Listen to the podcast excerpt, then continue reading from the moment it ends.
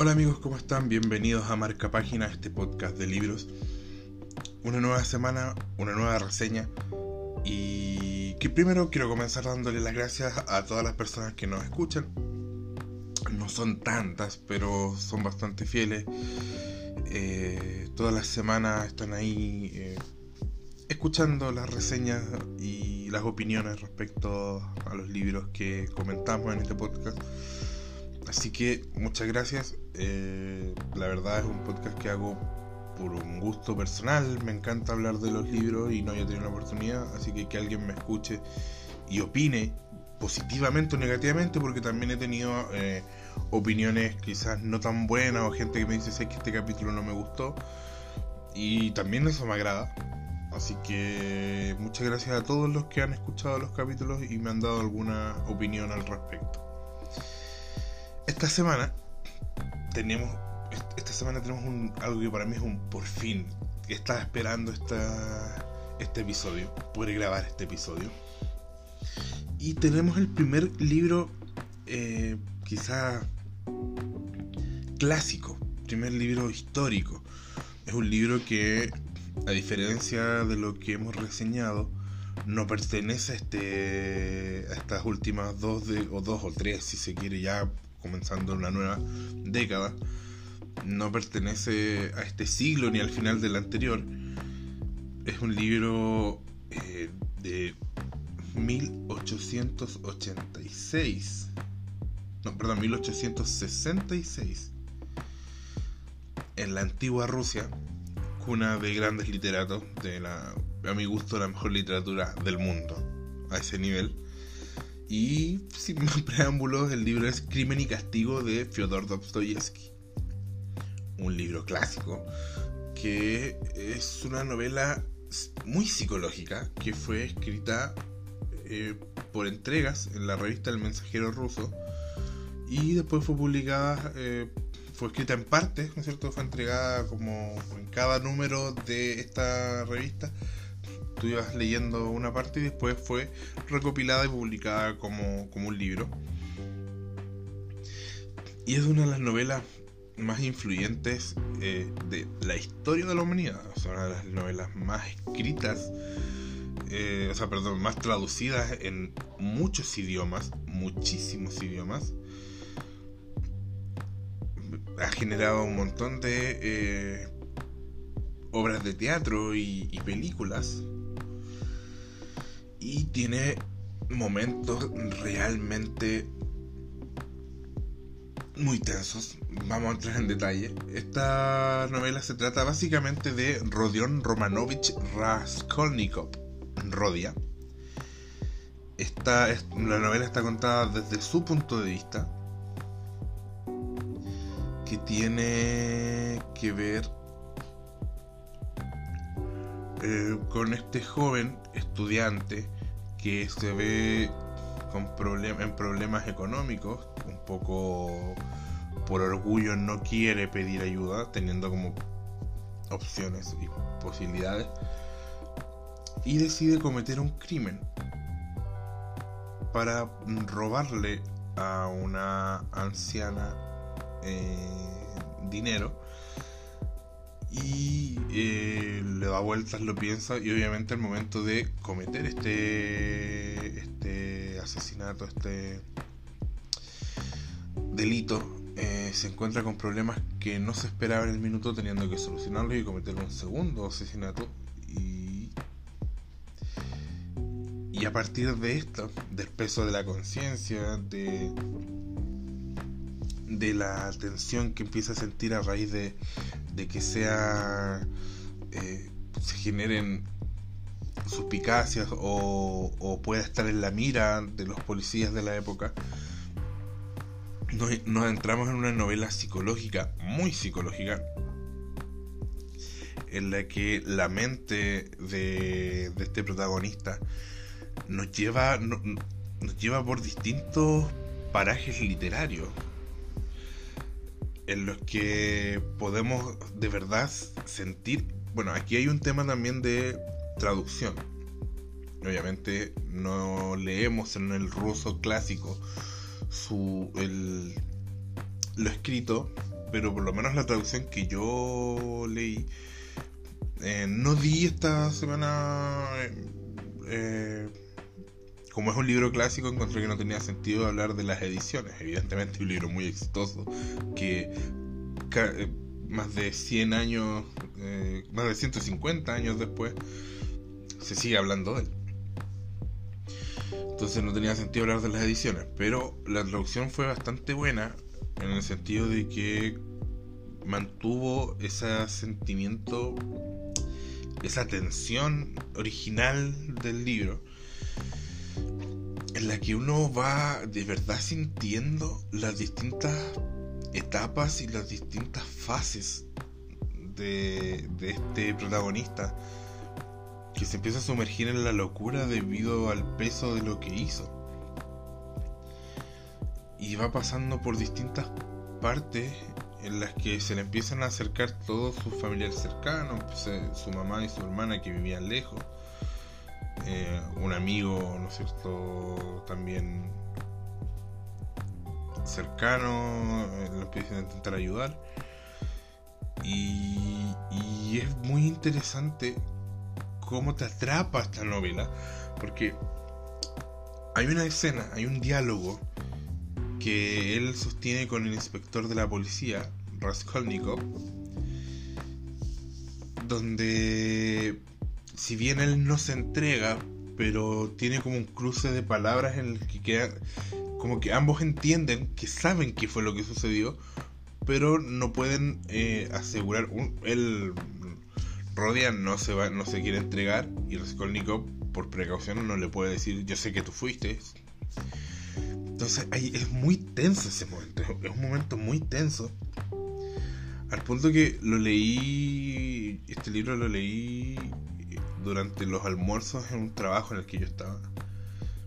Que cuando terminé de leer este, este episodio, esta conversación de los dos, estos dos que saben que los del otro sabe, ambos saben que el otro sabe, y sostiene este diálogo tenso sin sin revelar lo que saben, a pesar de que está implícito y, lo, conocen, es, tan tenso que terminé un poco angustiado después de leerlo. O sea, tuve que terminé el capítulo, paré, respiré hondo, me lavé la cara y tuve que salir a dar una vuelta. No puedo seguir leyendo porque fue de verdad, es muy es, muy. Eh, es como un thriller psicológico. Es como estas películas donde uno sabe que cualquier momento puede aparecer y como no sabe si aparece, te va te poniendo tenso, te va dando como ese miedo a pesar de que no hay nada todavía. Tú ya estás asustado porque en cualquier minuto puede suceder. Y eso es lo que pasa en este libro.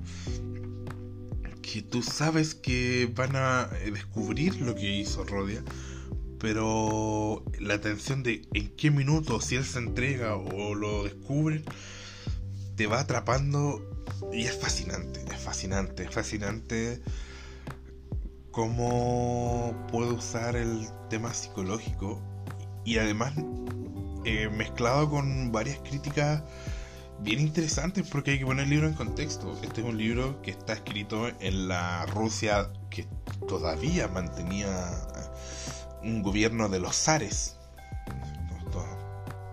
una monarquía, si se quiere, que, que todavía era muy conservadora, que, que tenía todavía estas castas y esta división donde las clases altas podían hacer lo que querían y, las clases bajas no, no podían ni siquiera estar cerca de ellos, donde estar solamente comer en la mesa junto con alguien que no era de tu clase eh, era considerado casi insultante.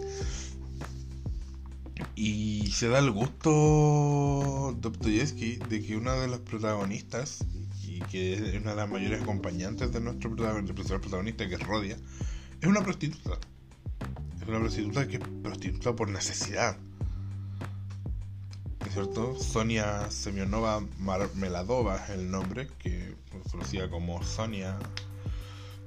Es la hija de un funcionario alcohólico y que ante la necesidad de alimentar a sus, a sus hermanos eh, se prostituye y se termina transformando en la confidente de Rodia y Rodia dentro de todo este este toda esta enajenación mental que estaba viviendo donde empieza a detestar a todos, a todos los encontraba falsos, a todos los encontraba a la única persona con la que siente un cariño en ese minuto eh, sincero y una compenetración es con esta prostituta. Entonces hay que entender que en la época en que es publicado, obviamente es bastante audaz crear un personaje que el personaje más puro, el personaje más querible, el personaje más buena persona, ¿cierto? El, que, con el que tú no tienes eh, pero, sino que simplemente le tienes cariño porque así está escrito el libro, para que sea el personaje el que tú digas, eh, al que tú más cariño le tengas, sea una prostituta. Es, es, es bastante eh, audaz y, arriesgado y, es una crítica al tema al tema también de lo, de, lo que ese minuto estaba complicando harto en Rusia que la terminó destruyendo este, este imperio y transformando eh, llegando a la revolución rusa en 1919 por ejemplo, uno de los personajes que, había estado casado con. una de las personajes que estaba, había estado casado con un hombre de la nobleza y que después en segundo matrimonio cae en desgracia y muere preocupada hasta el último minuto de recalcar que ella era de la nobleza y que no era eh, de la plebe, no era. no tendría por qué estar mezclándose con, con el resto de personajes del libro es un tema que también uno lo puede tomar desde un punto de vista como una crítica social. Bueno, eh, finalmente eh, voy a dar un spoiler, así que si no quieres escucharlo, déjalo hasta acá. El libro eh, finaliza con Rodia entregándose, cayendo ante el peso de su conciencia y diciendo, reconociendo que, él lo hizo hay una comprensión de parte del inspector que entiende que él está arrepentido, se le juzga, va a Siberia, que era la cárcel natural de, Rusia para los delitos graves. Hasta allá lo persigue Sonia, esta muchacha que ya dijimos que era una de los principales eh, eh, héroes de este, de este libro y termina con un poco con esta reflexión moral de que el peso de la conciencia siempre termina imponiéndose ante los malos pensamientos. Igual es un tema bien moral, bien eh, con una moraleja muy eh, de moral cristiana, si se quiere, eh, o católico, o rusa ortodoxa, como es la religión rusa más, más popular pero dentro de todo, pese a este quizás final feliz un poquito forzado, no, aunque en realidad no es que sea forzado, sino que porque creo que Dostoyevsky lo escribe tan bien que en realidad tú no, no lo lamentas. Pero es un final feliz de clásico. Pero no creo que no, no termina eh, haciéndole mal al libro porque de verdad es un libro que muy fuerte de principio a fin.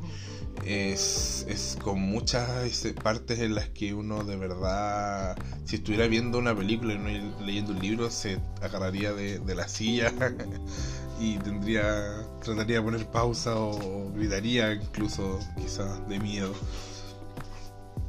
Y, y nada, es lejos, bueno, dijimos la semana pasada que eh, Tengo el miedo torero era el mejor libro que hayamos reseñado hasta ese momento y lamentablemente obtuvo tuvo ese sitial solo por una semana porque Crimen y Castigo es uno de los mejores, así a secas, es uno de los mejores libros de la historia de la humanidad. De hecho, el prestigioso literato Stefan Zweig, estoy aquí buscando, eh, verificando esta información, que fue un escritor, activista social austriaco posteriormente nacionalizado británico y judío de la primera mitad del siglo XX. Considero que el diálogo, el que ya les, mencionaba, entre el inspector de policía Raskolnikov con Rodia es uno de los mejores de la historia, es una de las cimas de la literatura universal. Es uno de los puntos más altos alcanzados por la literatura en la historia de la humanidad. Nada menos. Eh, es un libro denso. Mm, si usted quiere leerlo, le, le aconsejo que se arme de paciencia porque es un libro muy denso. Que uno no se lee de manera rápida pero que si uno logra enganchar y leer de manera continua, es eh, una historia que te atrapa. Así que eso, dejamos este capítulo hasta acá, es uno de mis libros favoritos. Eh, de verdad me mantuvo en vilo durante varias semanas. y de hecho tengo un pequeño sueño que no he avanzado nada, no, ni siquiera he dado el primer paso, pero me encantaría poder leer en aprender ruso, me encantaría aprender ruso básicamente para poder leer este libro en su idioma original.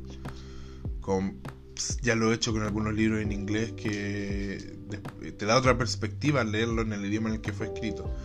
Me encantaría aprender ruso y, poder leerlo alguna vez en su idioma original, pero dudo que, como digo, no he avanzado nada en eso, así que no sé si algún día lo logre. Si lo logro, grabaré un podcast o un nuevo episodio de este podcast para poder eh, comentar qué me pareció el libro en ruso. Bueno, eso fue todo esta semana. Gracias por escucharnos nuevamente. Muchas gracias por escucharnos. Vuelvo a, reiterar las gracias. Eh, para mí es un orgullo. La próxima semana vamos a estar comentando un nuevo libro. Lo tengo aquí a mano, se los doy inmediatamente. Que es Tormenta de Espadas, la tercera parte de Game of Thrones. Y, es de momento la última que vamos a comentar. La cuarta y la quinta no están en el futuro cercano. Esperemos que más adelante sí. Pero de momento no. Eh, nos escuchamos. Un gran abrazo. Chao.